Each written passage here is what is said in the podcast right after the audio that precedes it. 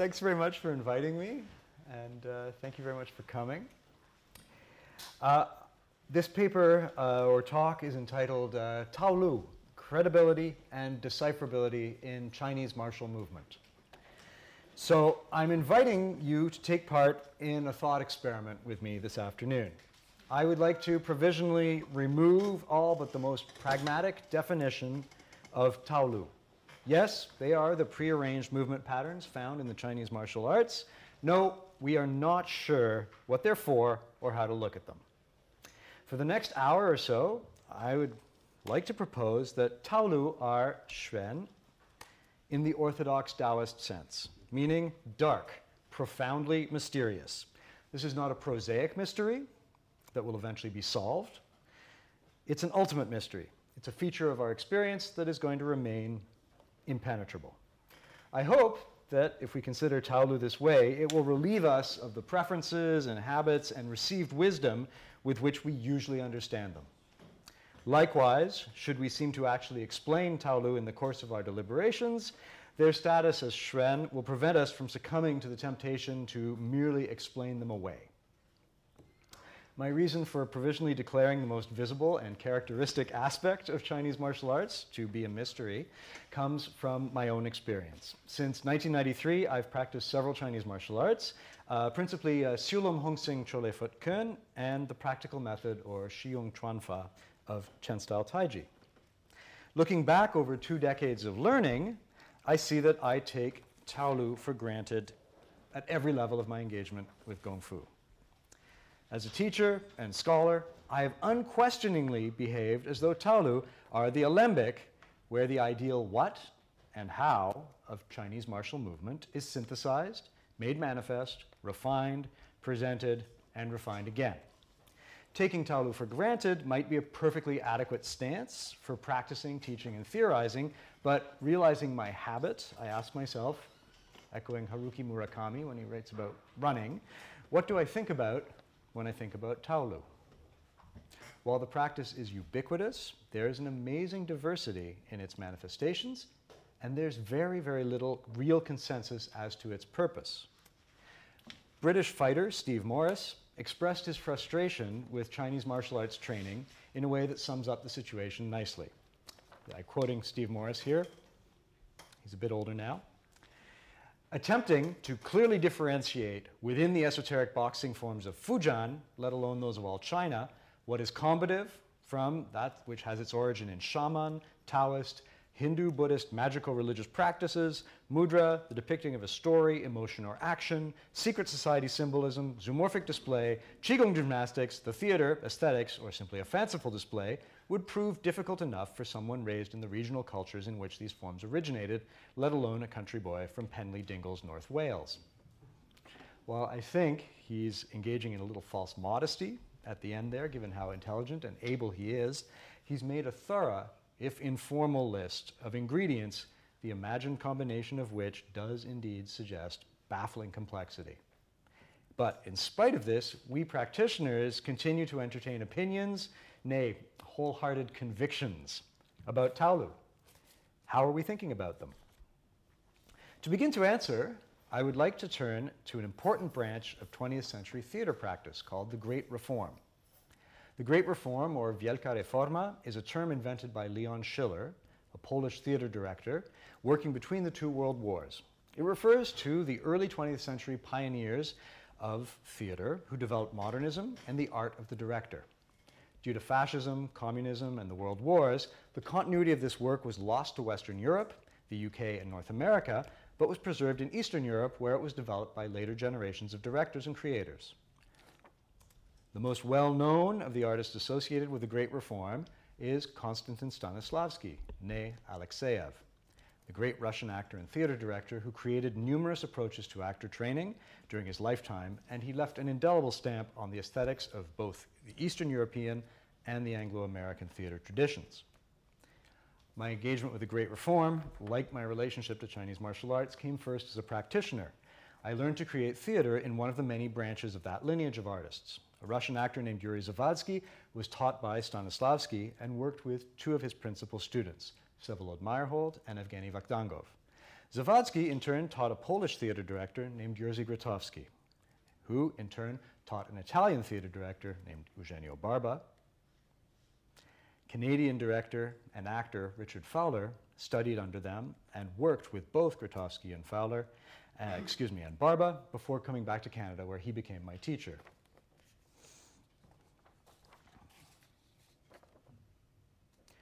Like the Chinese martial arts, transmission in the Great Reform is based on a personal apprenticeship and on sustained immersion in an ensemble or family like group that practices a daily training.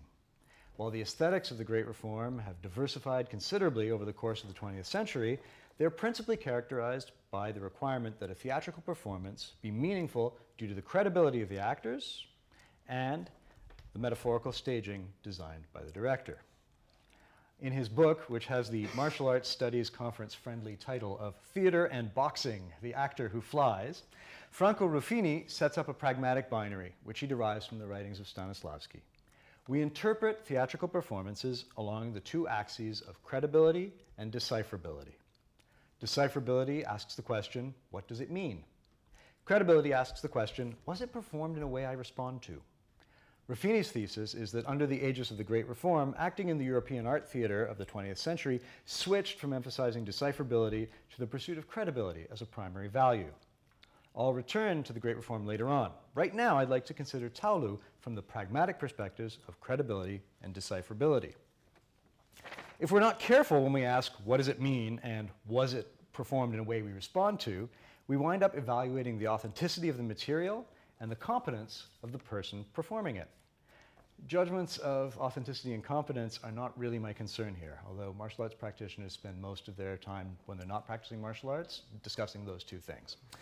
Uh, our criteria for authenticity are most often derived uh, from styles or styles that we know personally. Excuse me, style or styles that we know personally. And our evaluation of competence usually depends on the range of practitioners we've been able to observe firsthand. So we tend to make very jingoistic assessments.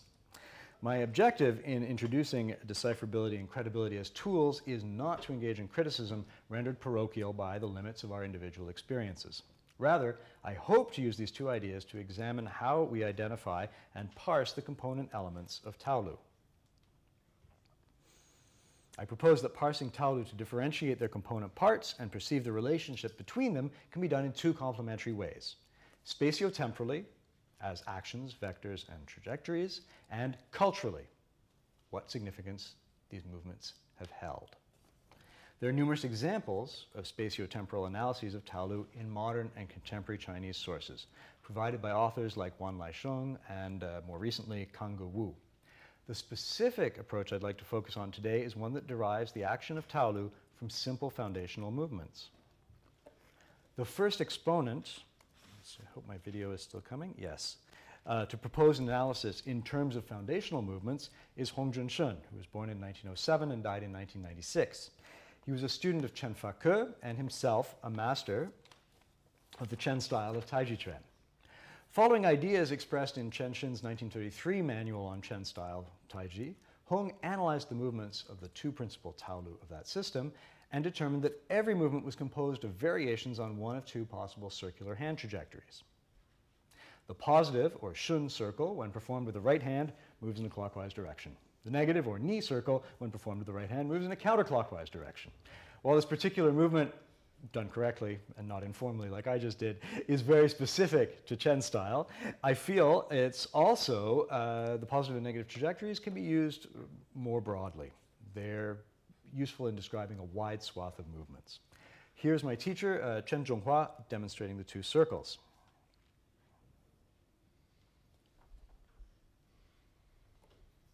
It's a, at the beginning you do a three count circle. One, two, three. One, two, three. Later you can go up to nine counts. Let's do a few more counts. One, two, three, four, five, six, seven. That's a seven count. And the negative? We do a three count first. In, drop, push, and turn. In, drop, push, and turn. In, drop, push, and turn. So now we do a, a more. Hung is not alone in finding two actions at the center of his martial movement training. Contemporary Taiwanese martial artist Zhou Baofu, born in 1951, suggests that all Gong Fu movements are derived from two hand trajectories, which he describes as blocking hand, which moves inward, and sweeping hand, which moves outward. He's using different words, but I believe he's describing the same basic trajectories as Hung.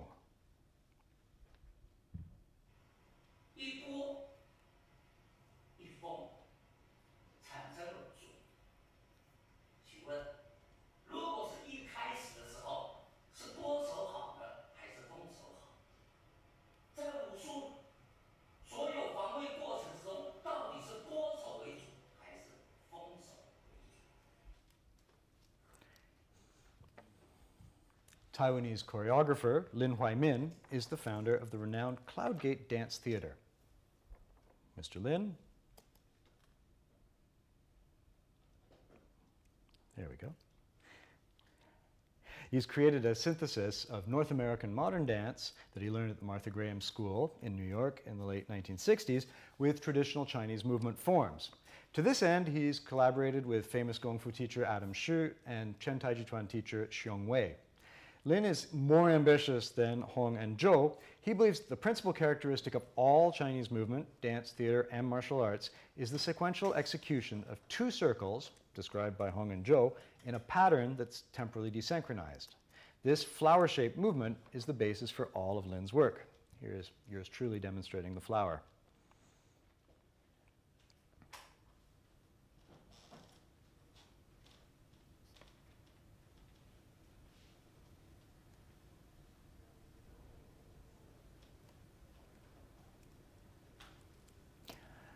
Here is an excerpt from a dance piece using that bass movement.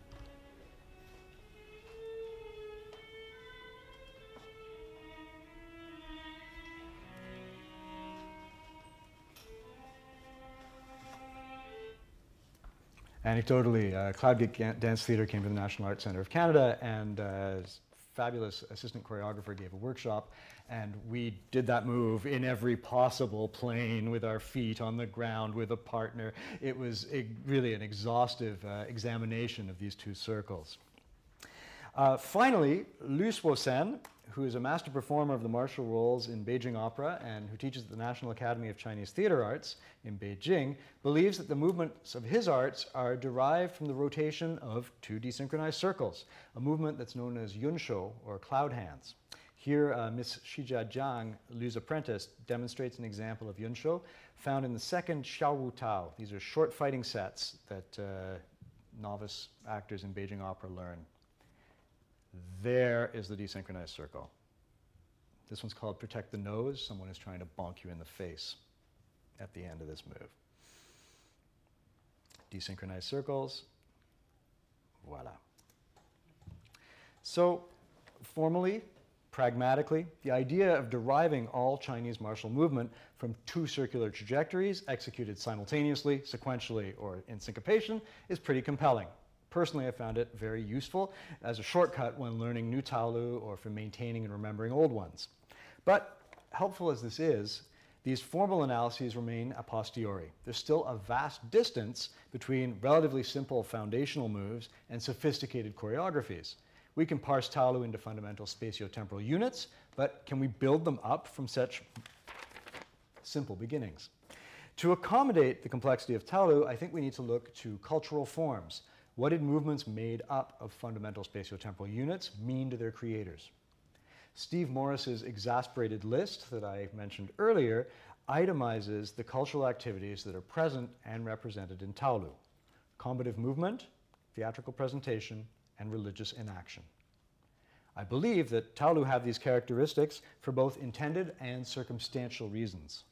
They are first and foremost palimpsestic and speak in a mix of archaic and contemporary terms. A little familiarity with Taoist ritual in Chinese theater and with the three conflicts that led to the partial erasure of a culture that could recognize these elements the Taiping Rebellion in 1850, the Opera Rebellion in 1854, and the Boxer Rebellion in 1899 allows us to imagine an earlier time when the performance of Taolu functioned simultaneously as combative training, theatrical entertainment, and religious acts of self consecration and exorcism. Today, we often lack the interpretive tools to see the vestiges of these elements present in the Taolu that we train. We will never know for sure how Taolu were understood prior to the late 19th century. Combative, theatrical, and religious ideas are formalized, however, in concrete ways that complement the spatiotemporal ideas that we've just explored.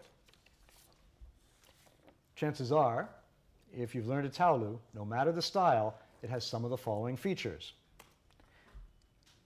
It has an opening, which could be the up out, up in, down out, down in, Kaijiang of Southern Shaolin. This is from Cholefoot Kun. Every single practice session begins with doing this simple move. Themes and nodes, movements that are repeated along different trajectories, such as Taiji Chuan's Yunshou, Cloud Hands, Cholefoot Kun's Kwasao Chop. I don't know if people know Cholefoot. These big arcing moves, you do them in every possible direction. I may be taking out my microphone by doing this. That large sweeping angles that are repeated, varied. Maybe you'd go very, very low while doing one of them, but they are a theme that is readily identifiable. There may be a diagrammatic stepping pattern that creates a two dimensional shape on the floor. These are frequently derived from religious practice. Here's the original context of walking the nine points of the Luoshu, which is used as a training tool in the martial art of Baguazhang. So here we have a magic square pattern, the lightning flash on the right here, your left, represented traditionally like this, and the officiant is walking that pattern on the ground.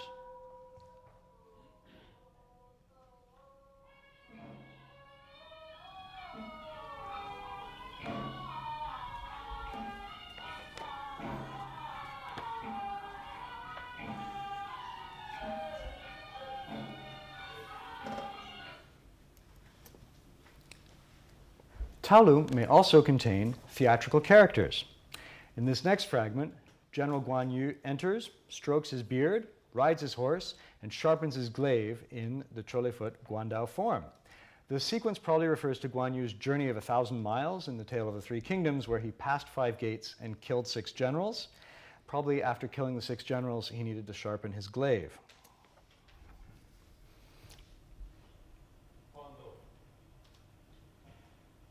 This is from the late 90s in Montreal.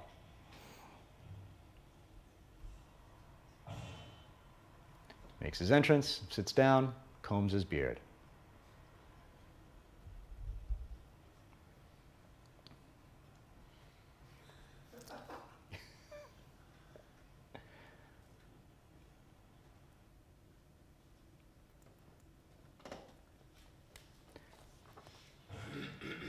So uh, here he does a little stunt, gets on his horse, gallops,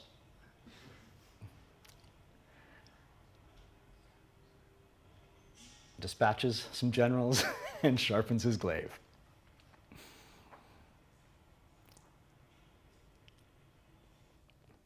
In an example that I'm afraid I don't have a video for, uh, the Taoist immortal uh, Lu Dongbin appears in the closing movements of the first section of the Wudang Danpai uh, Liuduan Jian, the uh, six section sword, essentially sort of, boom, he just appears, freezes, and then melts away.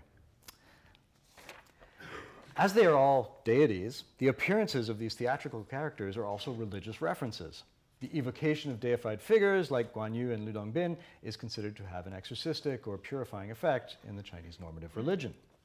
Further religious references can be found in the form of shoyin or mudras, such as in the closing movement of the Wudang Danpai Qigong Taiji form. This little movement is called, uh, forgive my pronunciation, Kanli Jiji, or the chi above and the chi below reinforces itself. Here we're going to see the shoyin for the fiery heart, which looks a little bit like a deer's head, is being balanced by the shoyin for the watery moon.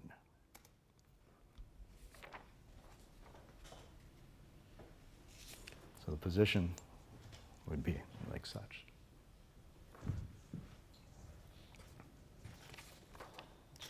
These examples can easily be seen from the outside. Whoops. I don't want you to see them yet. These examples can easily be seen from the outside and pointed out the way I just did. Some structures, however, are more conceptual. So, for example, the Taolu of Hong Junsheng's Chen style contains a literary religious reference. The first set, the Yilu, contains 81 movements, and the second set, or Erlu, has 64 movements, which correspond to the 81 chapters of the Laozi and the 64 chapters of the Zhouyi. Both are classics of ancient Chinese literature. I'm pretty confident that this list, which is a little bit anecdotal, could be developed substantially. And I, in order to make sure that this was not three hours long, I cut tons of these kinds of examples from the presentation. Um, but the interesting feature is that in addition to being able to add elements, we could also define Taolu by the absence of these elements. So for example, Chollifut Kun is characterized by these really long and theatrical Taolu.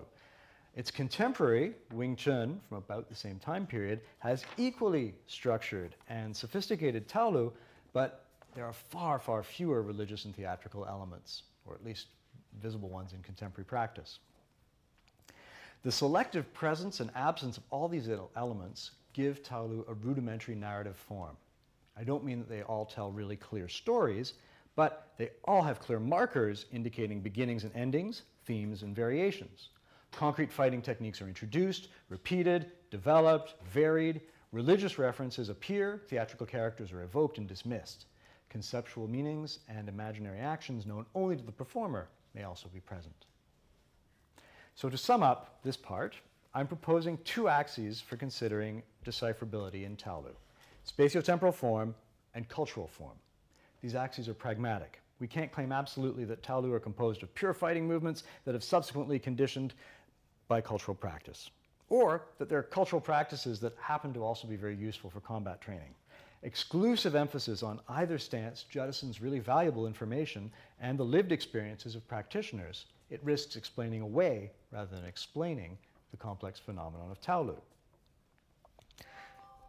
To speak about credibility, which asks the question, was it performed in a way we respond to, attempts to parse what makes a performance of any sort compelling can appear arbitrary, formalist, and sort of nebulous.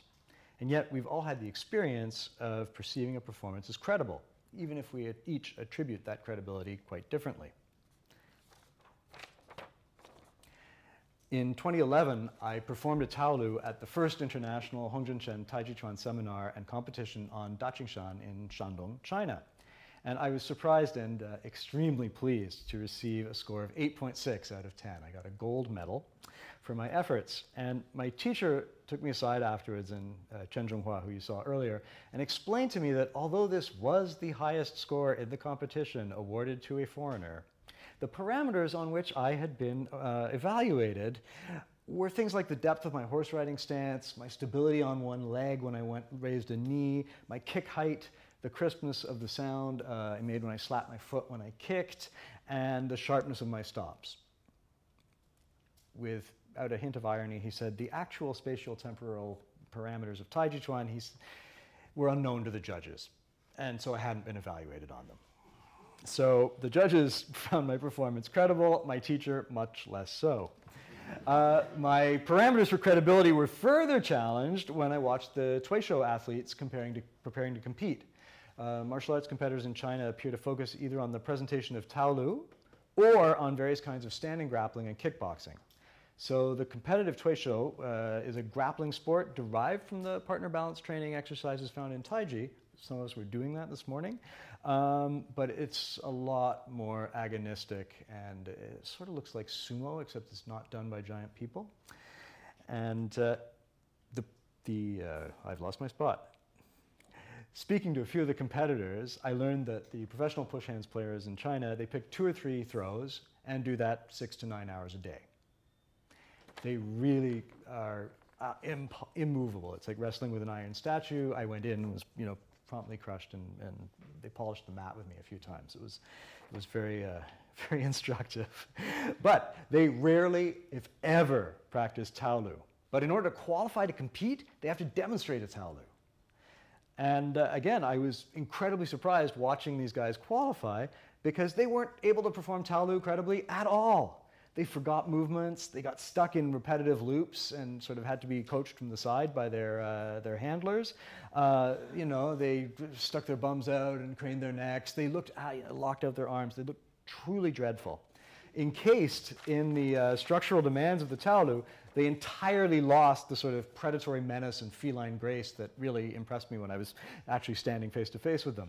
They could not transfer the powerful credibility they demonstrated in their wrestling to their Taolu. A strong attempt to structurally identify what we are actually responding to uh, when we attribute credibility to performance has been proposed by the theater director Eugenio Barba, gentleman with white hair who I showed earlier. Theater specialists present are doubtless already familiar with these ideas, but I'm going to sketch them briefly for everyone. Uh, I mentioned him earlier as an artist emerging from the Great Reform. Eugenio Barba is the Italian born director of a Danish theater company called Odin Teatret, an ensemble that he founded in 1964 and with which he has directed 28 performances. He's also published prolifically on theater. In 1980, inspired by the rigorous training of such traditional Asian dance theater forms as Kathakali, Japanese No, Indonesian Topeng, Chinese Jingju, he had seen while he was on tour, he uh, gathered a group of master performers uh, from these different traditions for a month long workshop. I think they were in an abandoned school in Berlin, which was then not unified. During this workshop, he asked them to teach each other and the participants what they'd learned on the first day of their apprenticeship, which for many of them was when they were small children. Viewing all the different exercises, he felt that although the results of the training varied from uh, style to style, the performers all sought a sort of similar goal. They used their trained physicality to create a way of moving that captured their audience's attention. He theorized that the principal goal of rigorous training was to create the attribute of stage presence. Pre sense, what draws us to a performer's actions before we can attribute meaning to them. In Ruffini's terms, credibility is presence, which, according to Barba, precedes decipherability. Barba has named this level of the performer's practice pre expressive behavior, and he describes it in terms of four principles. The first is the principle of balance. Performers use positions and ways of movement that are precarious and more effortful to maintain than those used in daily life. Because they have control of their balance, they can move in unexpected directions without signaling their intent. As they can change at any time, we watch them. Principle number two, principle of opposition. An opposition can be spatial or temporal. Spatially, lines of tension divide the body, creating potential energy. My earlier example, Everything below my waist is going down, everything above my waist is going up. Very, very simple example of an opposition in the horizontal plane. They can also be temporal. I can signal to the left and then move to the right. I'm telling you, look over here. No, look over there. Everyone has seen cartoons. The roadrunner suspended over the uh, empty gulch before falling. You know, this kind of opposition in time. Number three, a bit of a mouthful. Works well in Italian and French. In English, not so great. The principle of consistent inconsistency. This refers to the internal coherence of the performer's choices. In the case of a codified system, like Chinese theater, the idiosyncrasies of the form apply to all the practitioners and recur thematically throughout the repertoire. In less strictly codified genres like cinema acting or clowning, physical theater, contemporary dance, the performer's personal idiosyncrasies are contextualized for performance and become an expressive vocabulary. Number four, the principle of equivalency. Everyday actions are decomposed and restructured in order to make them more visible and visceral than they would be in daily life. To use a prosaic example, I'll take a sip of water because it's really hot. And uh, daily behavior, little effort as possible. To make this fact that I'm drinking water, which is really refreshing, meaningful to a large audience, I will decompose it into discrete phases to make it more visible.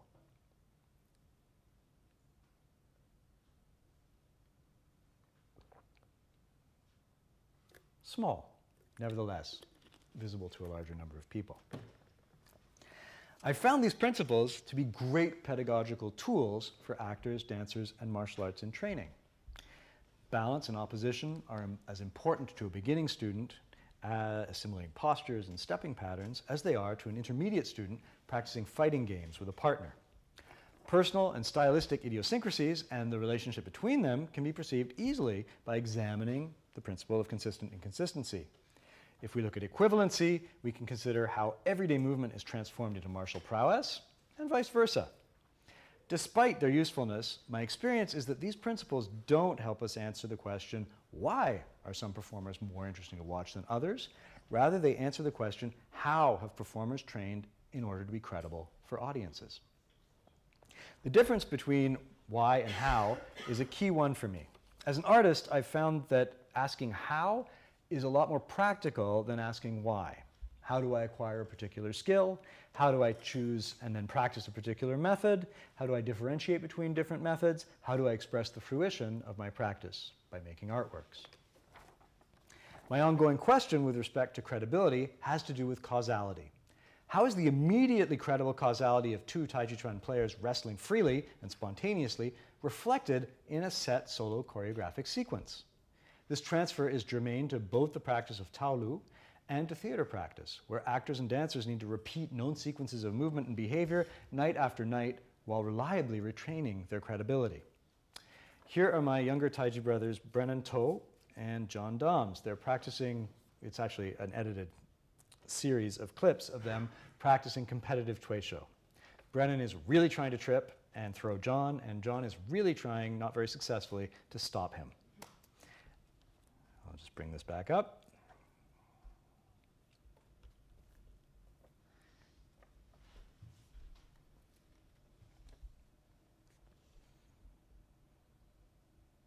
So, as John falls over, Brennan's actions are credible in the most fundamental sense, and the causality of this exchange is really clear. My stops are not very long. In the early 2000s, I began to develop exercises for actors and dancers using partner games from Choy Li Fut Kun and Taiji Chuan. My objective was to find a way to maintain the credible causality created by physical contact when the performers were not touching, going from the credibility of a concrete result on a partner, like we just saw, to the more subjective credibility of indirect action across space via nonverbal and eventually verbal communication. Over time, I differentiated our games into two main categories avoidance and entanglement. When players are touching, avoidance and entanglement are striking, where you avoid being hit, and grappling, where you welcome becoming entangled. But as larger metaphors, they embrace interpersonal actions, both physical and social. In the spring of 2009, I was awarded a three year research creation grant by the Canadian Social Sciences and Humanities Research Council. This grant offered artists working in the university system funding for practical artistic research. I used this grant to found my studio, Les Ateliers du Corps, which reads in English the workshops of the body, roughly translated, which for the first three years was a small group of emerging artists who met for nine hours a week to learn the curriculum of performer training that I had assembled. Each year in the spring, we spent a further four weeks working full time prior to presenting a professional dance theater performance as the outcome of that year's training and creation activities. The participants in Les Ateliers du Corps learned the Chen style of Taiji Chuan both from me and from Chen Zhonghua, who happily visits Ottawa quite regularly. And I had the chance to see the effect of training in both Orthodox Chen style and the kinds of games that I'd been developing myself. These games initially actually lent themselves to creating interesting staging and choreography. So here's a fragment from a performance that we made called Nor the Cavaliers Who Come With Us. Uh, I created and directed this in residence at the National Theatre School of Canada. Here, improvised partner entanglement about a single wooden staff is used to dramatize the many battles led by the conquistador Hernan Cortez as he fought his way from the coast to the Mexica capital of Tenochtitlan during the uh, conquest of Mexico. The text that he is speaking is a translation of something called the Spanish Requirement of 1513. It was a declaration by the Spanish monarchy of Spain's divinely ordained right to take possession of the territories of the New World and to subjugate, exploit, and, when necessary, to fight the native inhabitants. This requirement was read in Spanish to Native Americans to inform them of Spain's right of conquest. Uh, those who subsequently resisted conquest were considered to harbor evil intentions. We took the title of the performance from the uh, requerimiento, this requirement. Apparently, they you know they would recite this and then translate it, and whole villages would go bananas and attack them. So they took to you know they'd find a nice hill uh, and recite it far from the village, in the middle of the night, uh, in the dark, facing backwards, and thus satisfying the royal requirements, but not getting themselves into a big battle. Here we go.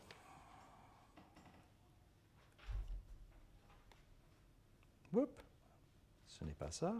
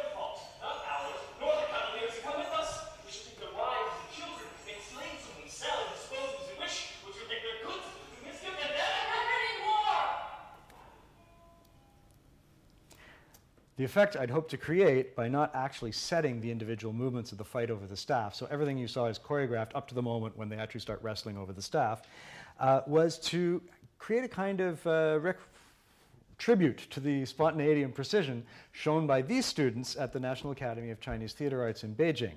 They are using set fragments of known attacks and ripostes to improvise and mutually decide in the moment on the content and conclusion of their encounter. So, what you're about to see looks like something that is very set and isn't.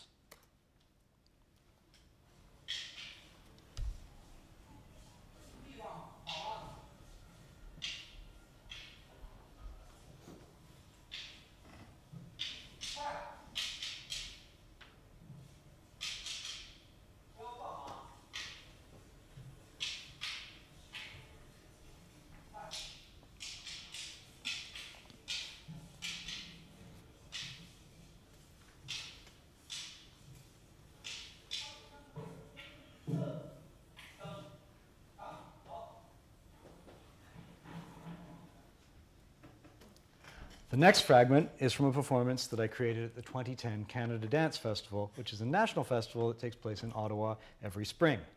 In this example, two performers set the result of an improvised entanglement game in order to create a duet.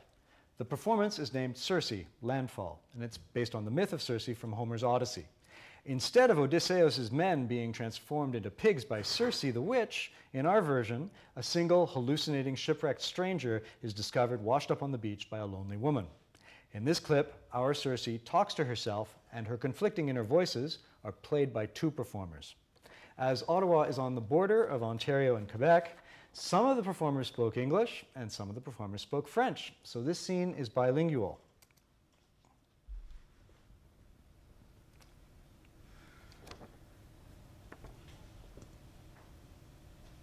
Hey.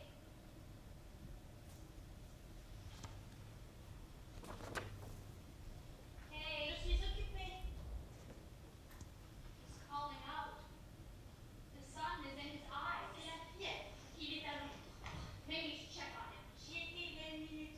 Il est dit.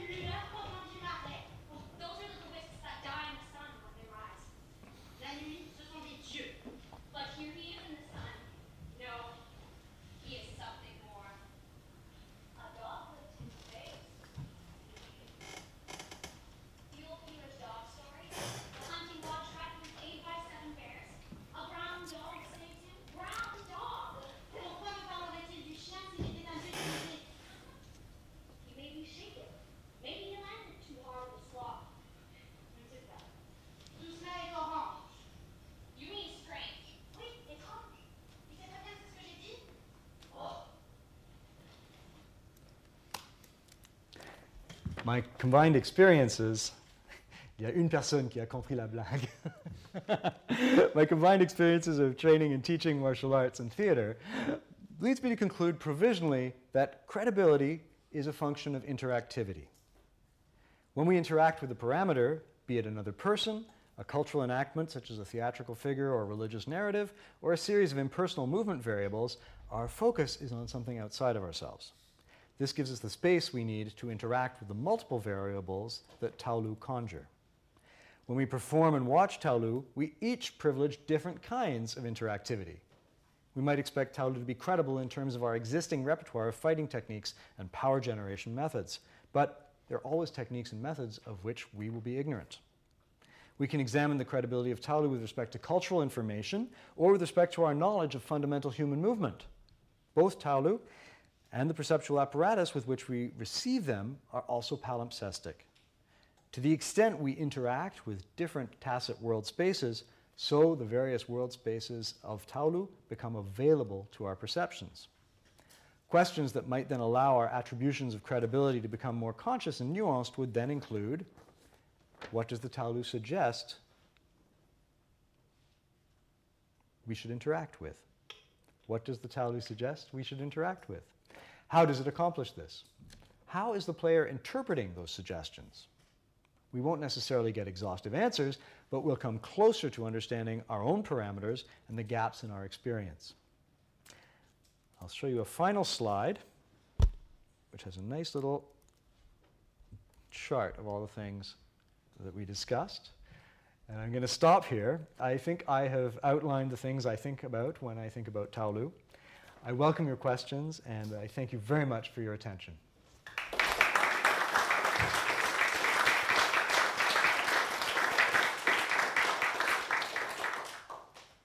you very much. We have plenty of time for some questions, conversation.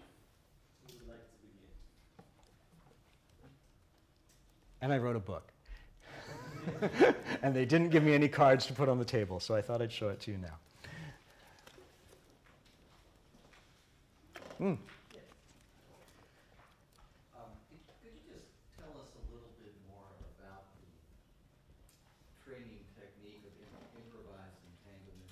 I understand the principle, but I'm interested in how you're, you know—similar questions I've asked other, other presenters Yeah. today. You, you have a set of martial skills you've acquired over many, many years, and you're translating those through a process to actors with the intent of performance um, and, you know, like, as we've seen here. Um, how do they, how do you get them to understand what's wired into you? Oh, so there's two levels to this. First, I think, is I had a kind of self selecting group of uh, enthusiastic amateurs and emerging artists who, you know, they wanted to be there. So there was a lot of uh, willingness to put in time. And very concretely, that game of entanglement, if you come up here, I'll show you really quickly and it'll give everyone an idea. Um, it's really, really simple.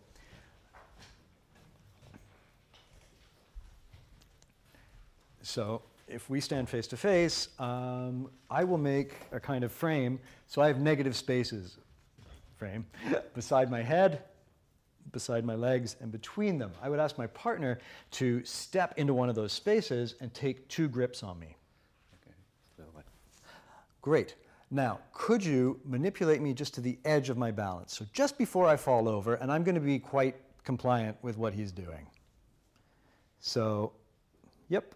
So now he is a nice training partner, and he stops and he lets go of my arm. So I'm allowed to remain in position. So your hands as well. So it just loosens the grip. I now have, I'm allowed one step and two grips. So I'll go in, find something, and I'm going to rotate him. He's going to be reasonably pliable. Just where I feel like he's going over, I'm going to stop. His turn. You got one step and two grips. So you can extract yourself. For example, I can then come in, decide I'm going to try this. He's got his next one. Gradually, that was two steps. You, yeah, there's a lot of cheating. Um, very gradually, we uh, get to the point where, and I mean, we could do this, but let's not. Okay. um, we, get- we get to the point where we're being proactive. So just before he winds me, I think, oh, he's going over there, I'm going over here. And we can uh, dance quite lightly around one another. And we get used to adjusting to uh, a numerous series of variables. First of all, I learn how this particular person who I'm going to work with, how his body works, what his timing is, what his sense of space is. Uh, I can feel the sharp corner of the table over there through him because I can feel his feet and the kind of way he's protecting his back. Uh, any number of spatial things. On top of this, we also figure out how the human body works from someone else's perspective. So, uh, Zhou Baofu, the circling guy I mentioned at the beginning, had a great explanation. He said, Oh, Taolu is not for you, it's to teach you how other people move. So, in a way, this is sort of an equivalent of thing I'm figuring out how someone in my ensemble moves. I'm also learning to respond to error and the unexpected. When you're performing, those are the only real two constants. You try and set everything to have real constants, but typically the show is a series of things that go wrong and things you didn't plan, and uh, you're dealing with that. If you spend a lot of time improvising in the studio, you become somewhat more adept at covering and changing. This also can be something that creates a type of uh, choreographic procedure. An exercise that I've done with people is have uh, the partner and I, or two partners, set a whole series. So, you know, first one, he manipulated me here. We record it. He manipulated me here. I know this. It's now part of a set. I go in and do this. He responds in kind. We wind up with a kind of matched partner set that we record so we can do it again and again. And we separate. And I have all of these movements on the air that I know how they felt when someone actually did them to me. So hopefully they become a little bit more credible, a little bit more wired to the sensory experience of my spatial mind embracing my partner as I work. So in theory, in theory, that's where all the talent come from, though, right? That, that's, Yes. we're, we're taking them from that practical moment. Yeah, I have, you know, there's no way of knowing, Right. and uh, there's all kinds of other possible sources for Taolu. Um, I think that's a different paper is nailing down what those sources might be.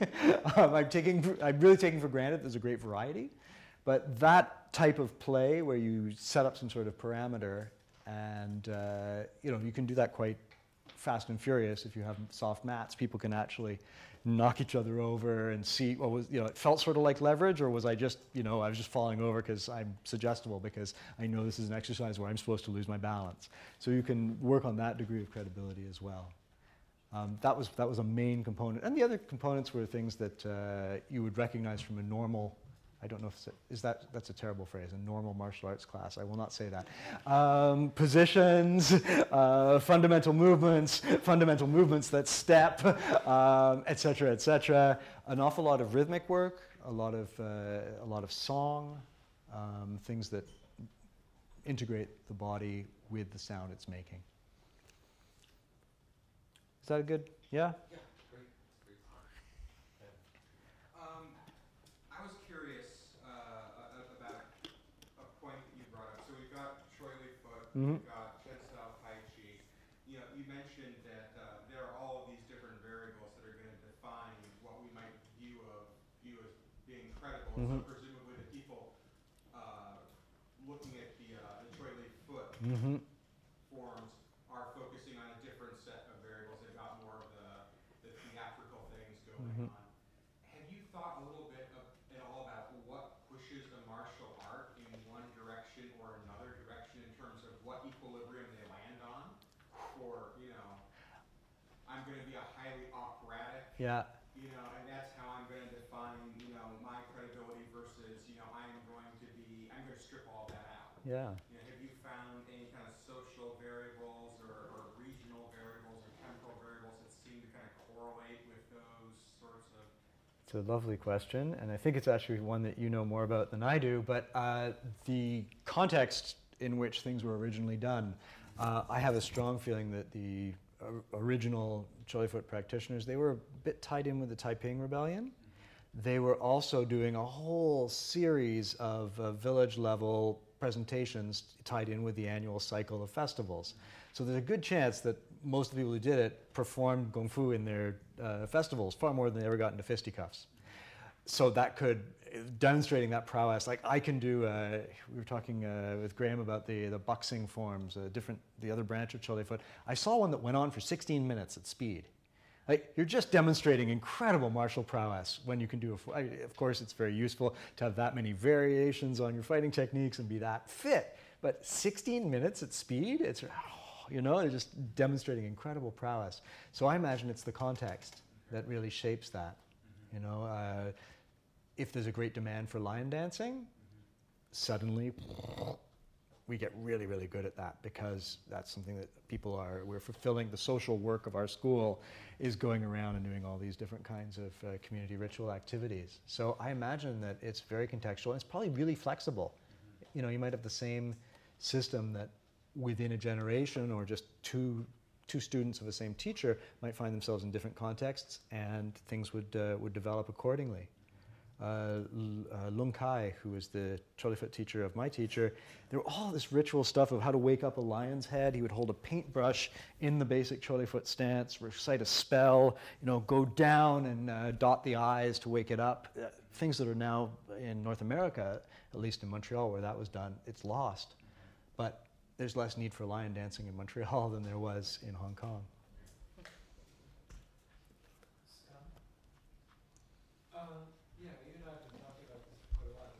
Sure.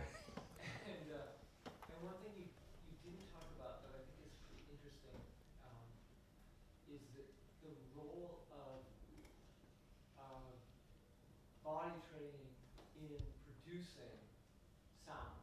Yeah. Work. Uh. Um, I'm just wondering if you just. I kind of actually, uh, there's a paragraph that I cut. I don't know if I, uh, Ben, how much time do I have? Do I have time to dig this out? Hang on a sec. Oh, wow. Okay. Please bear with me as I attempt to. Uh,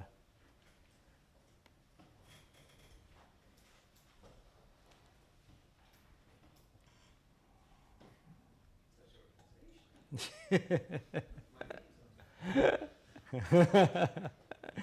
da, da, da, da.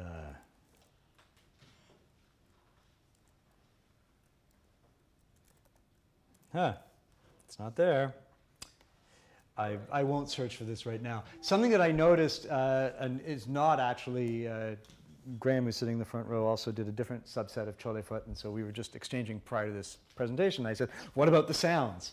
And Graham's like, What sounds? So even there, something that I could consider very, very standard. Um, what I noticed with Choy Li Fut training is that there were, they use um, really precise syllables for different directions. So if you do the rising snap kick, you say T D I K if you have a lowering um, of the, it's usually a hujia, the tiger claw going down, and anything that is going along the sort of horizontal plane comes a hit. So those three cries make your body vibrate. They make your body vibrate in the spot where you're hitting the other person. Like the ideal, the, the eventual vector of this, if I hit someone in the groin, which is the purpose, it's going to vibrate right here. Right? The line will go straight up the center column of their body, and so when I go, you know, I get a little vibration in the top of my head. That's where that vector is supposed to wind up in the other person. Similarly, down or the hop vibrates a bit more here. This doesn't vibrate much because it's full of liquid, but uh, and then the middle, uh, the middle vibrates quite a lot with that, uh, those all those sort of round hooking things. So what I noticed after not doing very much voice training for the first three years that I did Choy Li Fut, I then thought, well, I better, you know, work on my vocal chops. And I just had this colossal voice that didn't have the fatigue problems that I noticed a lot of my uh, colleagues had. And similarly, when I was at the uh, National Academy of Chinese Theatre Arts, I asked uh, Liu Suosen, who we saw earlier, could you share with me some of the vocal training. And he did a few vocalises, you know, like ma, ma, ma, ma, ma, ma, this kind of stuff, just scales. And I said, yes, there more? Because Beijing opera training is so extensive. And he said, well, we sing the repertoire. And I said, yeah, is there any more? And he started doing stretch kicks. And I went, oh, it's a system. So the whole system of body preparation embraces, I think, the voice. It's just probably not used all the time but it's sitting there uh, in potential. That would be my answer.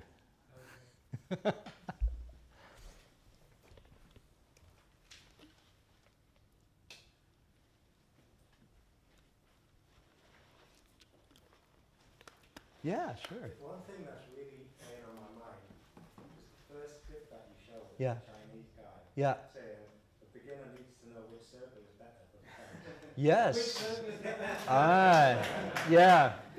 Um, I've watched that whole film. He doesn't answer that question. Yeah, yes. um, yeah, I, it struck me as strange that he said that. I think uh, I, what I understood from the context in which he said it was people would ask the naive question of, you know, which half of, you know, is it, is it, uh, you know, is it better to breathe in or breathe out? you know, like these kinds of naive questions about the, the functioning of the system. So I think contextually he's saying that's, uh, in Chen style, according to Joseph Chen, the positive circle is easier to get. The negative circle, which is your punch, is harder to get. But hey, it's your punch. So um, we could maybe make a, a case for the negative. I'm joking here. Uh, we could make a case for the negative circle, but uh, not entirely sure. I'll ask a question. Sure. Um, I, I was struck in the beginning when you said Taolu is a mystery, but it's not a prosodic mystery, not a prosaic mystery. Yeah. It's not one that we will Yeah. solve. Um, I've been thinking a lot, which is what I'll talk about also tomorrow, about the, the kind of objects that are studied in, in scientific research and how similar they are or not to that kind of thing. In that kind of a context, it's like it's a mystery. You never get to the bottom of it. For example, you say, okay, the smallest thing is an atom, and then you open it up, and there's smaller things inside of it, and you open that up, and there's smaller things inside of it. You never get to the bottom of what matter is made of, but you do kind of go down. Mm-hmm. How similar do you think it is in the sense of the, the, the, with the Taolu that as you go through it over the years perhaps, or also developing it over generations, that it's kind of like you're going into something that's concrete. Mhm. So it's, then it's less of a mystery, it's more like something unknown, but it does unfold to you. Or is that the prosaic version that it's not? Uh, that's also a good question. I think what happens as you go down from the atomic level to the subatomic, I don't know if I'd really say I'm at the subatomic level of practice, but um, as the scale, of the, the depth of magnification increases, um, I think it moves away from our ability to express it to the uninitiated in language. So everything I put in this presentation, I feel like even if you don't do Taiji, Chinese martial arts, or theater, you have some sense of what I was talking about. I think as we nuance the, uh, our experience of Taolu, you can get into things where people who have a common experience can talk to each other, and then people who are very experienced and have something in common can talk to each other, and very, very gradually, language becomes a bit problematic because it's really hard to speak universally. I think that's a research problem for this kind of context where everybody's got some, well, not necessarily everybody, I'm making a bit of an assumption, but everybody has some kind of uh, physical or embodied experience. Are they correlate or not? And we use words that we are assuming the other people mean the same stuff, but we don't know.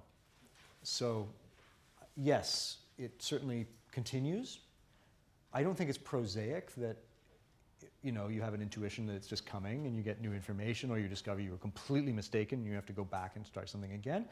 I think that's a deep experience of its mysterious nature that you know you're not ever going to get bored and run out of stuff. Yeah. One of the um, ideas that I had Mhm. at this conference, but I didn't get around to actually organising it, was to do some kind of physical workshops where it's, it's about this problem of language, like how Mhm. do you, um, uh, like Loïc Wacquant says, says, you know, he's writing about boxing, he said, how do you translate the not from the gut to the, Mhm. to the voice, like how do you, to Mhm. the word, how do you, what's the, what are the best vocabularies for expressing Mm-hmm. different kinds of uh, um, bodies or bodily knowledge or wh- whatever you want to call it. And I thought because because there can't be one sort of universal um, trope or vocabulary or paradigm for. So you know, I think maybe get some grapplers in one room, strikers in Yeah. another room, thought, well, martial arts can be divided.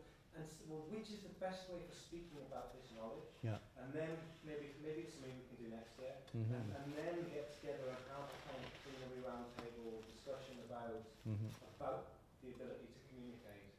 And then the question is whether that's communicable to people who, who, who don't know, like, like uh, who- who've never grappled, haven't, Mhm. uh, and who've never danced, or who've never Mhm. juggled. I don't know. Yeah.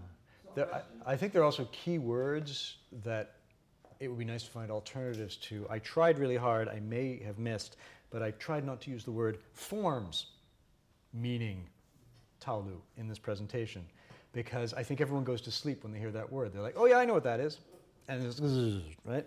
So, how can we use language that doesn't already have these kinds of assumptions? Uh, and you can get, you have assumptions instead of experience. Like, you know, I've done like four months of Brazilian Jiu Jitsu, so what I know about grappling fits in a really small place. Before I did it, I had this idea of what grappling was because I'd read about grappling, because grappling's really an important topic in martial arts. So there was this kind of response that I had that was based on absolutely nothing except uh, anecdotal information that I'd third-hand information. The word grappling changed for me substantially, but it's still such a it's such common usage, and uh, you know people who've done a lot of it will have a very very different response. So even there, how do we clean up the language? I, I think it's a great project. Um, I think it's going to raise more questions and discover. You might figure out how that particular group communicates. That's probably the first thing you'll discover, and that's probably really worthwhile doing. So please do. I'll come. Ask a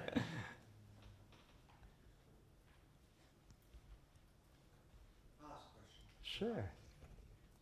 I'm quite interested in the idea of credibility. Yeah. Which you, you kind of, that's a theme you kept coming back to. Do you think the, um, the traditional martial arts have a credibility issue? And what's the answer if they? Um, I think that's a, a little bit of a social functional question. The kind of credibility I was speaking about here is really on the, uh, the individual level. Like when I see, as we were playing around before, when I see you doing the Choy Li Fut, is my eye drawn to you? Do I want to see you finish your, your phrase? The larger do traditional martials have a credibility issue? Um, they might. I kind of personally don't care because I just like them. Um, Ben's conversation about, uh, remember, this is just for fun. Uh, I might not put it quite that way, but I think that's probably a big part of my engagement. Is I just really enjoy this, and uh, it, it seems a little part of my curiosity about and talking about Taolu is from a strict perspective of uh, striking and grappling, perhaps one could do Muay Thai, and that would be a better use of one's time. Why learn these elaborate choreographies? Um, that's the kind of credibility issue that I think you might be raising here. And is that what you mean? That, Well, I Should- think they're linked. yeah, I think if you, if you're observing something and you think it has credibility, yeah, that's obviously going to um, tie into people's general perception. Yeah. So I think they're, they're two. Yeah, I think I would come back to my uh, perhaps a little bit snaky and uh, flexible answer that I raised at the end of it's uh, it's about interactivity. So the credibility really is within you know interlocking with what it does does it have credibility? So uh, interlocking with people who already share an interest, the credibility quite high. As, as, a pra- as, a, as an occupation, as a hobby, as ac- human activity, a serious leisure, I think there's a high credibility. Perhaps across our current cultural preoccupations, there's less things for it to lock into, so there's less credibility. There can be whole things that are lost, like the whole religious component, which seems to have uh, taken a huge hit at the turn of the century. So there's a possibility for the crumbling of credibility. So probably my answer is yes, especially if we look at it over the last 150 years. It, you know, one kind of credibility goes away, perhaps another presents itself. The national identity construction that Ben was talking about this morning. It's uh, wheels within wheels, I think, would be the answer. Could you say, could I just push on that for a second? Could you say something more about non-credibility? Because it's like if the interactivity is grappling, I'm totally with you. Yeah. If it becomes grappling with an imaginary partner, I make theater so I can Ah. also go there. Then if it becomes grappling with like a social structure of religion, it's like, so then who is it that's not grappling with something? Wow, that, Because I that, that, that that sounds really always- deep, and I just, I'm Yeah, not I- smart I- enough to understand you. Do it again? Well, I, always think that that trope of like the person who's not engaging with something, Uh, the person who's isolated or, or not is is actually kind of failing to see what the person is grappling with in some way. So I'm asking, I'm like pushing on that idea that, that it can be more or less interactive, and so there might be someone who's practicing a tableau or something and is not interactive. Yeah, not sure if that's going to be. I don't know if that's going to be really. Wow, that's a big, uh, big. I'm not sure if that's possible. I think in context of Graham's question, which was about is the social institution of traditional martial arts suffering from a credibility problem, I would say p- perhaps it does because there are fewer things for it. Uh, there's fewer venues to appreciate it than there might have been in the past. Those venues have been modified, etc. Uh, I think what you're discussing is our you know, I'm doing a performance, 17 people are watching me like a hawk, one person is not grabbed, what's happening with that person? Um, that is, a, I think, an, a different issue. Uh, can I have an, an experience that isn't interactive while doing a taolu? Maybe, but I mean, I'm interacting with my boredom. If I go into like the sort of gray zone while I'm, yeah, I'm still interacting. It's just, I'm interacting with a sea of gray in my mind. I'm not sure if that's even, I'm still interacting, right? Yeah. Because ha- yeah, uh, Scott loves boredom. Quickly, I mean, having rode down this issue and have people just hit you over the head with, you know, that guy's forms are all empty. Yeah. I just would hit back with, yeah, that's the goal, buddy. Uh-huh. If we, I am portraying emptiness right here. You got it. Yeah. This is connected. That's what's Uh, asking is the gray the gray zone versus the emptiness. Well, I'm just thinking of a, It's really of a comment uh, made to me when I was getting bounced around pretty readily by this uh, Xin Yi player Yeah. in, a park in, in, in Shanghai years ago, and uh, and he knew I did the Wu style Yeah. and was good buddies with all these Wu style guys, and he said, "Well, Wu style is uh, he said Wen Hua, Wen Hua, you know, Wushu. It's a civilized, Yes. it's civilized martial arts. Yeah. It's not like what I do." Right. right? But of course, Xin Yi has its own Tao, right? Yeah. It's got its own system. So, so for him, that Tao that he would see us do is was not credit credible Yeah. with- within this this sort of micro audience. And I think maybe maybe that's part of it is that we have imaginative expectations of each other once we have a shared vocabulary. Might I actually get at what Paul's proposing Mhm. here? We have these imaginative worlds we're operating in. Yeah. Um, and, you know, civilized versus practical, but even within those, we have all these, these variations on really what that means. We just, we just don't really have a shared vocabulary. Maybe that, that, that's part of what makes Mhm. credible or not credible.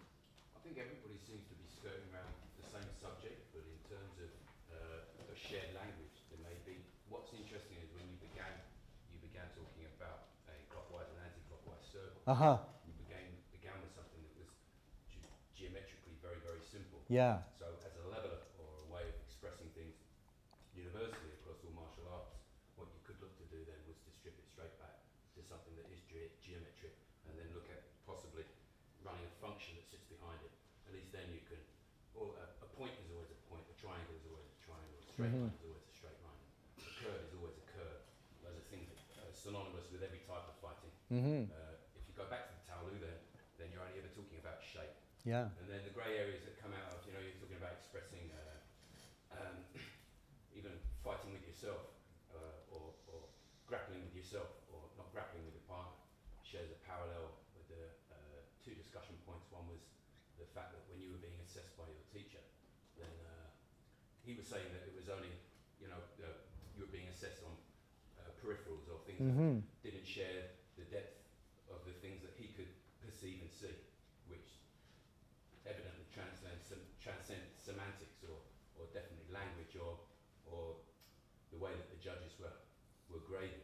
So by virtue of that fact then, even in a solo practice or if you were really to internalise something and then look at grappling with yourself, you could always run assessment upon personal shape. Um, and you, you, would, you did something similar when you were working the two-man play Mm-hmm. the first thing that you, the first thing that you, you talked about was, I'm going to take a shape and now I run negative space. That's Yeah. really interesting. Mhm. People always look at the form, don't they? They're not always looking at the negative space that sits within the form itself. But that would maybe be a, a place to start in terms of assessing universal language, which also ties in with uh, Martin's stuff on Mm-hmm. the on the five element uh, which again is entirely relevant to what you were talking about before because it's uh, it runs straight back into the Taoism, which Mhm. is where this Tao Lu is formed from. So maybe that would be a starting point where everybody could find some common ground or some type of synthesis as a as a starting point or building. Something that I think follows that as, an, as a, a research topic that probably I'll try and do, but if anyone wants to help, is I think there are any number of, quote, modernist martial arts practitioners who've done that kind of, uh, like the, the circles of uh, Hon Jun and Chen Zhonghua, that, that particular school of Chen style, which is all about kind of math and geometry. I imagine that that's not unique. And there might be a whole bunch of people who've already done that work within their own practice framework and getting a sense of, hey, there's like 20 of these, and then look, looking at them together. Because that mathematical way of thinking, I think, is a very early to mid 20th century way of, of thinking. It seems to have come across uh, both Asia and Europe in uh, the, an- the analysis of dance, uh, modern dance. There's Rudolf Laban, eight basic effort actions, right? Human movement is eight things. I, it might be a little, you might laugh and think it's a little reductive, but this type of thinking was really common. And at, a, uh, at a, approximately the same time, like Hong Junsheng is the turn of the century, Laban's a bit later. Yeah, so probably I'm not fudging the dates too badly. So it would be really cool to see all of these approaches within that time period that have this sort of mathematical kind of uh, outlook. There's no other questions, then we'll close this session. Thank you so much. Thank you.